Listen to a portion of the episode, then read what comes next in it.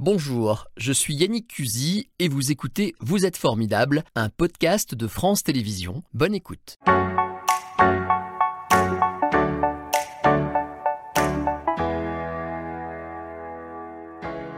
Bonjour Jacques de Chabannes. Bonjour. Soyez le bienvenu dans Vous êtes formidable.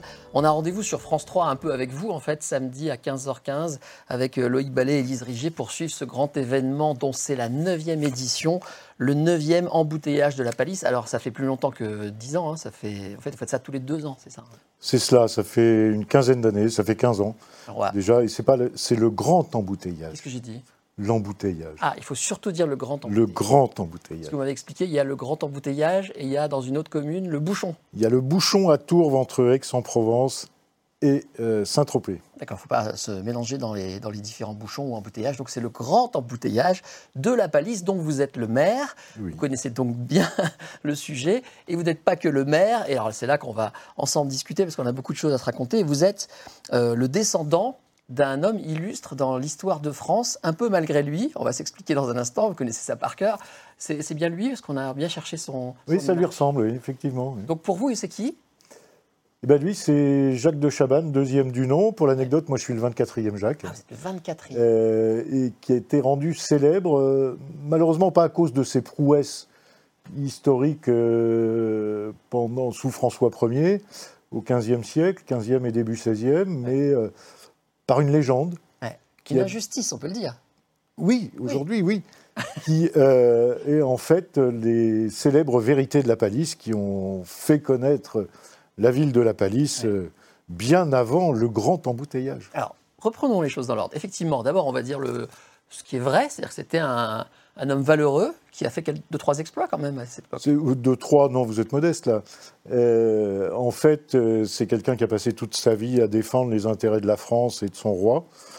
Il s'est toujours battu pour les intérêts de la France. Il a vécu sous 3 rois, Charles VIII, Louis XII et François Ier. Et c'était un des grands seigneurs de l'époque, un des derniers grands capitaines, au même titre que Bayard, dont il était l'ami. Ouais. Donc ça, c'est pour le côté sûr et positif. Et puis, ce qui est arrivé, alors on va rappeler entre-temps ce qui est une lapalissade. Aujourd'hui, on est obligé de faire un bond de nos jours. Aujourd'hui, une lapalissade, pour ceux qui ne le savent pas, c'est une, comment dirais-je, une vérité... C'est une évidence. Évidence. C'est une évidence. C'est voilà. L'eau, ça mouille, des choses comme ça. Exactement. Voilà. Oui. Et donc, on lui attribue ce nom-là. On lui attribue effectivement les vérités de Lapalisse. Il arrive souvent que, dans le cadre de l'émission Les Grosses Têtes, ou notamment à l'époque de Philippe Bouvard, une des questions était comment s'appelait monsieur de Lapalisse. Ouais.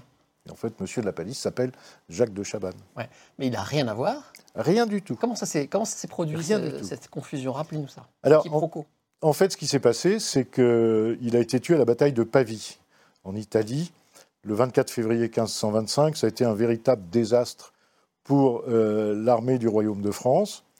Et en fait, ce qui s'est passé, c'est qu'un capitaine italien et un capitaine espagnol avaient réussi à le désarmer et se le disputaient afin de le faire prisonnier pour le rançonner, parce que c'était très rémunérateur à l'époque d'essayer d'aller piquer des grands chevaliers adverses pour les rançonner. Et comme l'italien et l'espagnol n'arrivaient pas à se mettre d'accord, l'espagnol a déchargé son arquebuse dans le corps du maréchal, il en est mort, et lorsque ses soldats ont ramené son corps à la chapelle du château pour l'inhumer, à Lapalisse. Pendant le voyage, ils ont composé à sa gloire une complainte, donc une chanson à son honneur. Ouais, une sorte de poésie, quoi. Voilà. Mm. Et des vers de cette complainte disaient « Hélas, Lapalisse est mort. Il est mort devant Pavie. Hélas, s'il n'était pas mort, il ferait encore envie. » Envie en un seul mot. C'est-à-dire qu'il était en pleine forme, il se battait bien, il faisait des envieux. Et c'est il ferait encore envie. Il ferait encore envie. Et ça évolue. Et c'est seulement 2 siècles plus tard, au XVIIIe siècle, où un académicien qui s'appelait Bernard de la Monnoye, lui avait déjà composé une chanson à l'encontre d'un certain monsieur de la Galice. Et le titre de cette chanson, c'était « Les vérités de monsieur de la Galice ». Et avec 52 couplets contenant que des évidences. Et on ne sait pas comment, cet académicien a retrouvé la chanson composé par les soldats du maréchal de Lapalisse. Il a transformé le dernier vers « Il ferait encore envie » par « Il serait encore en vie » en 2 mots. Le F et le S en vieux français, c'est la même lettre. Ouais. Il l'a fait précéder de 1/4 d'heure avant sa mort, ce qui a donné « Monsieur de Lapalisse est mort, 1/4 d'heure avant sa mort, il serait encore en vie ». Voilà, et ça vous poursuit. D'où la naissance des vérités de Lapalisse, des lapalissoades, puisque les chansonniers de l'époque se sont tout de suite emparés de cette chanson qui était titrée « Les vérités de Monsieur de Lapalisse ». Il faut se rappeler que on est quoi, 10-15 ans avant la Révolution française. C'est l'époque aussi de la chanson sur Malbrough de s'en va en guerre, Le bon roi d'Agobert.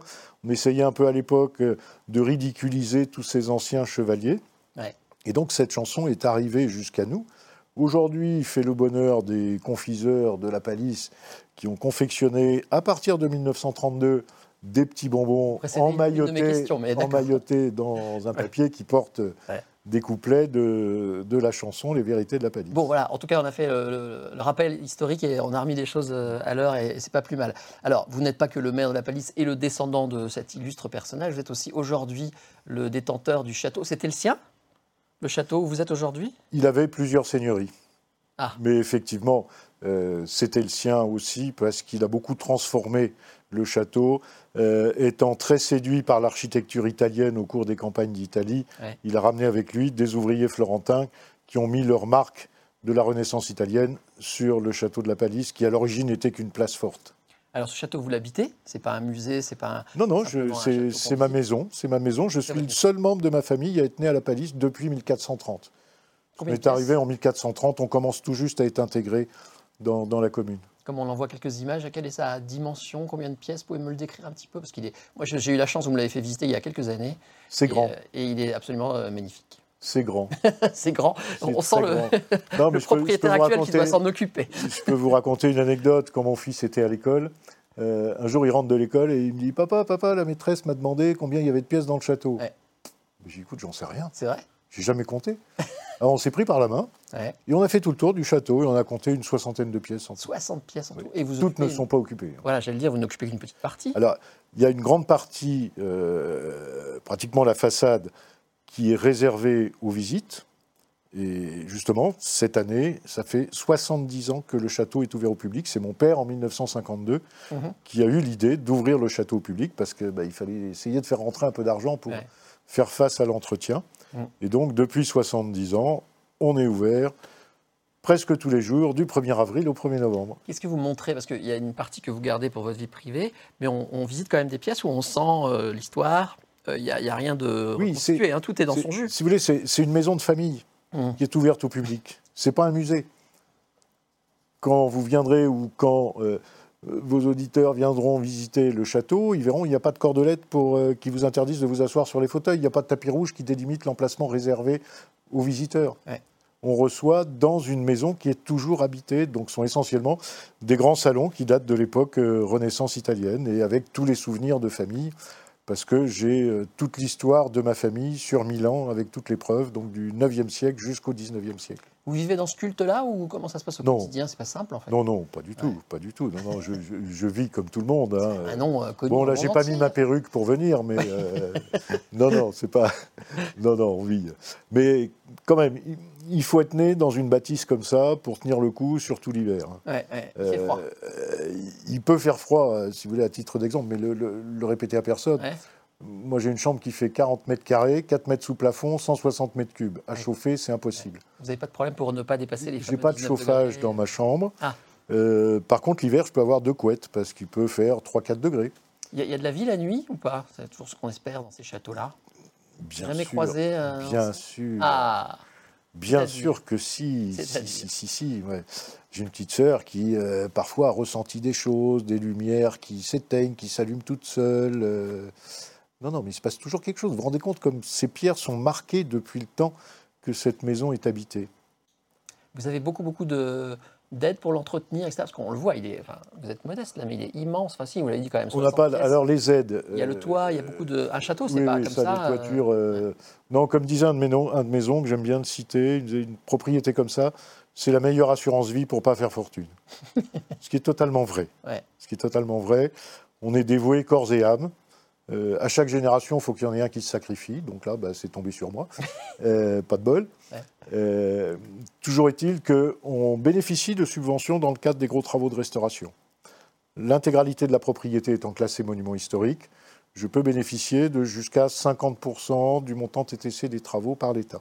Bon, c'est déjà un petit coup de main. Ensuite, j'ai la chance d'être dans un département l'Allier, mais qu'on appelle aussi le Bourbonnais. Faut pas, enfin, je le dis comme ça, hein, faut pas. Oui, il nous regarde, on sait jamais. On n'est pas Auvergnat, nous, on est Bourbonnais. Oui, je sais. Et où le département est dans le top 5 des départements en France qui aident les propriétaires privés, mais uniquement pour les propriétés qui sont ouvertes au public, qui signent une convention avec un certain nombre de jours d'ouverture au public par an. Donc ça, c'est une aide importante. Et puis la région, parfois, la région Auvergne-Rhône-Alpes peut apporter des subsides. Bon. Mais c'est important parce qu'il y a un point sur lequel je souhaite insister à ce sujet-là. Ouais. Et ça, je m'en suis rendu compte lors des premières journées du patrimoine, initiées par Jacques Lang. Les visiteurs venaient, et moi je ne fais pas la gratuité pour les journées du patrimoine. Je fais un tarif réduit qui est ridicule, gratuit pour les moins de 18 ans, et puis 5 € pour les adultes. C'était le cas il y a 15 jours. Et souvent, les visiteurs disaient « Comment ça se fait c'est payant, les médias annoncent que tous les monuments sont ouverts gratuitement. » Ben non, les monuments d'État, les monuments publics, mais les monuments privés sont libres de faire ce qu'ils veulent.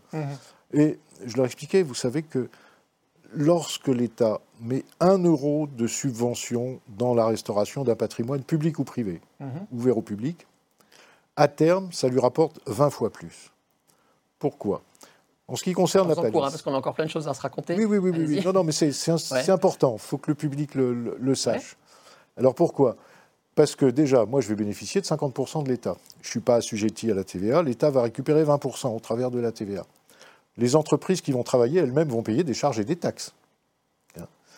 À cela, vous rajoutez l'économie qui est induite autour d'un monument public ou privé ouvert au public.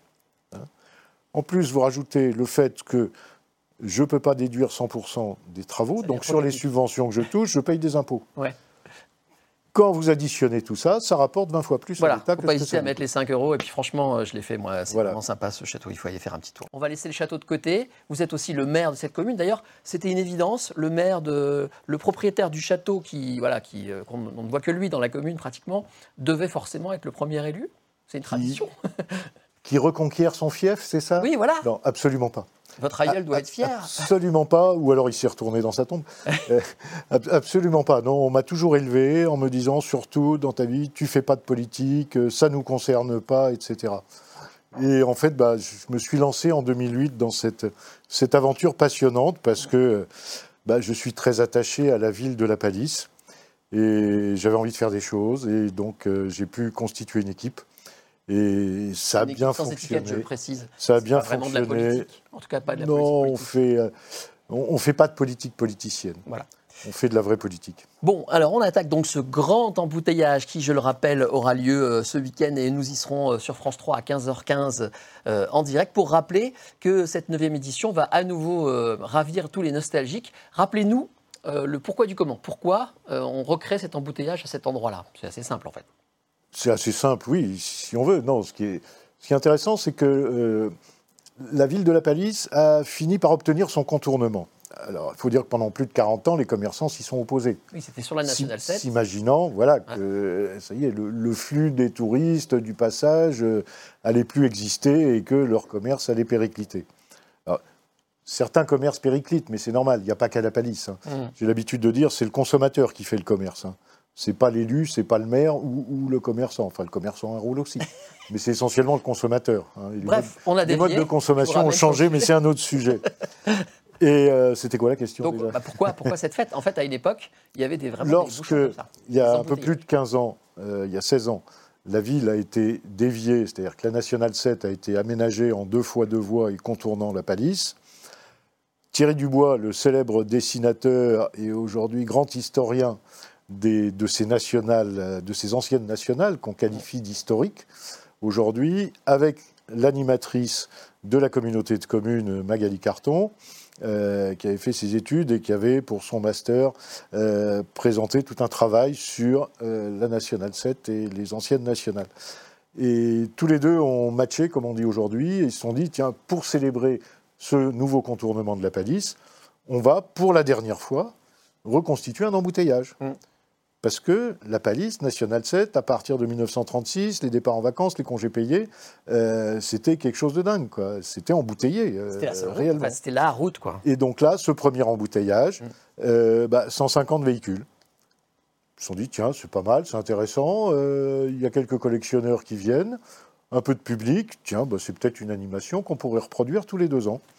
Et de fil en aiguille, bah, on en arrive à la 9e édition le week-end prochain, où là, on bloque à 1000 véhicules inscrits, mais on pourra en prendre beaucoup plus, mais ensuite, il faut les gérer. On est très attentif et très exigeant, c'est vraiment la reconstitution historique d'un embouteillage des années 50-60. Et avec Thierry Dubois, on est très pointilleux là-dessus, et aussi avec le club automobile de Lapalisse, on va en parler dans un instant, qui s'en occupe également. On voit les images, c'est festif quand même, hein, il faut le dire. C'est festif, mais en même temps, je dis très gentiment, c'est complètement bourrin comme concept. Vous avez des gens qui passent leur vie à bichonner un véhicule qu'ils ont pu dénicher ou à retrouver, ressortir d'une vieille grange la voiture du grand-père ou de l'arrière-grand-père, qui vont la remettre en route, la bichonner, etc., et qui vont venir s'empiler dans un embouteillage où les moteurs vont chauffer, les bobines des 2 chevaux grillent, etc. Et vous avez 20 000 personnes qui vont les regarder passer. C'est intergénérationnel, tout le monde à la banane, il y a une super ambiance, on n'a jamais vu d'agressivité ou quoi que ce soit pendant l'embouteillage. Donc, alors, est-ce que sociologiquement, ce serait intéressant de l'analyser ? C'est vrai que c'est le seul endroit où on désire un embouteillage. Et des embouteillages, on en a partout. Maintenant, on a été beaucoup copiés, jamais égalés. Briard, il y a 15 jours, a créé son premier embouteillage. Millau fait son embouteillage. Bon, Tourves, c'est le plus ancien avec nous. Pouglézo fait aussi un embouteillage. Donc, voilà. Pourquoi ce regain pour cette période, années 50-60, année vintage, c'était peut-être les 30 glorieuses, tout le monde vivait bien ou presque bien, ou peut-être mieux qu'aujourd'hui. Mais ce qu'il y a d'intéressant, c'est que vous verrez le jour de l'embouteillage, vous avez des gamins qui ont 4 ans, qui sont émerveillés devant les véhicules. Tout le monde joue jeu, les équipages des véhicules sont en costume. Il y a des comédiens, on a vu des faux gendarmes, des gens qui jouent un petit peu des rôles ou... Alors, les faux gendarmes, c'était des vrais gendarmes. D'accord. C'est une association d'anciens gendarmes avec les tenues des années 50-60, les véhicules des années 50-60, les motards de la gendarmerie des années 50-60, et qui nous rendent service parce qu'ils permettent de réguler aussi un petit peu le flux des véhicules pendant l'embouteillage. Bon, on a dit une partie des choses, on va y revenir dans un instant avec l'Automobile Club, effectivement. Rendez-vous donc tout ce week-end, et en particulier ce 8 octobre, pour vivre ce grand embouteillage. Je crois que vous avez tout dit. Encore un dernier petit mot sur Lapalisse, vous l'avez un tout petit peu effleuré. Il y a une spécialité à Lapalisse gourmande ? Oui. Redites-nous. Si vous voulez, en 1932, il y a un confiseur de Lapalisse qui a demandé à mon grand-père s'il pouvait utiliser les couplets de la chanson « Les vérités de Lapalisse ». Bon, mon grand-père a donné l'accord. C'est dommage, j'aurais préféré qu'il dépose à l'INPI le nom. Ça aurait alimenté le château. Voilà, exactement. Et donc, depuis 1932, ce confiseur a confectionné un bonbon qui est emmailloté par un papier qui porte imprimé un des couplets de la chanson de Monsieur de Lapalisse. C'était Vous êtes formidable, un podcast de France Télévisions. S'il vous a plu, n'hésitez pas à vous abonner. Vous pouvez également retrouver les replays de l'émission en vidéo sur France.tv.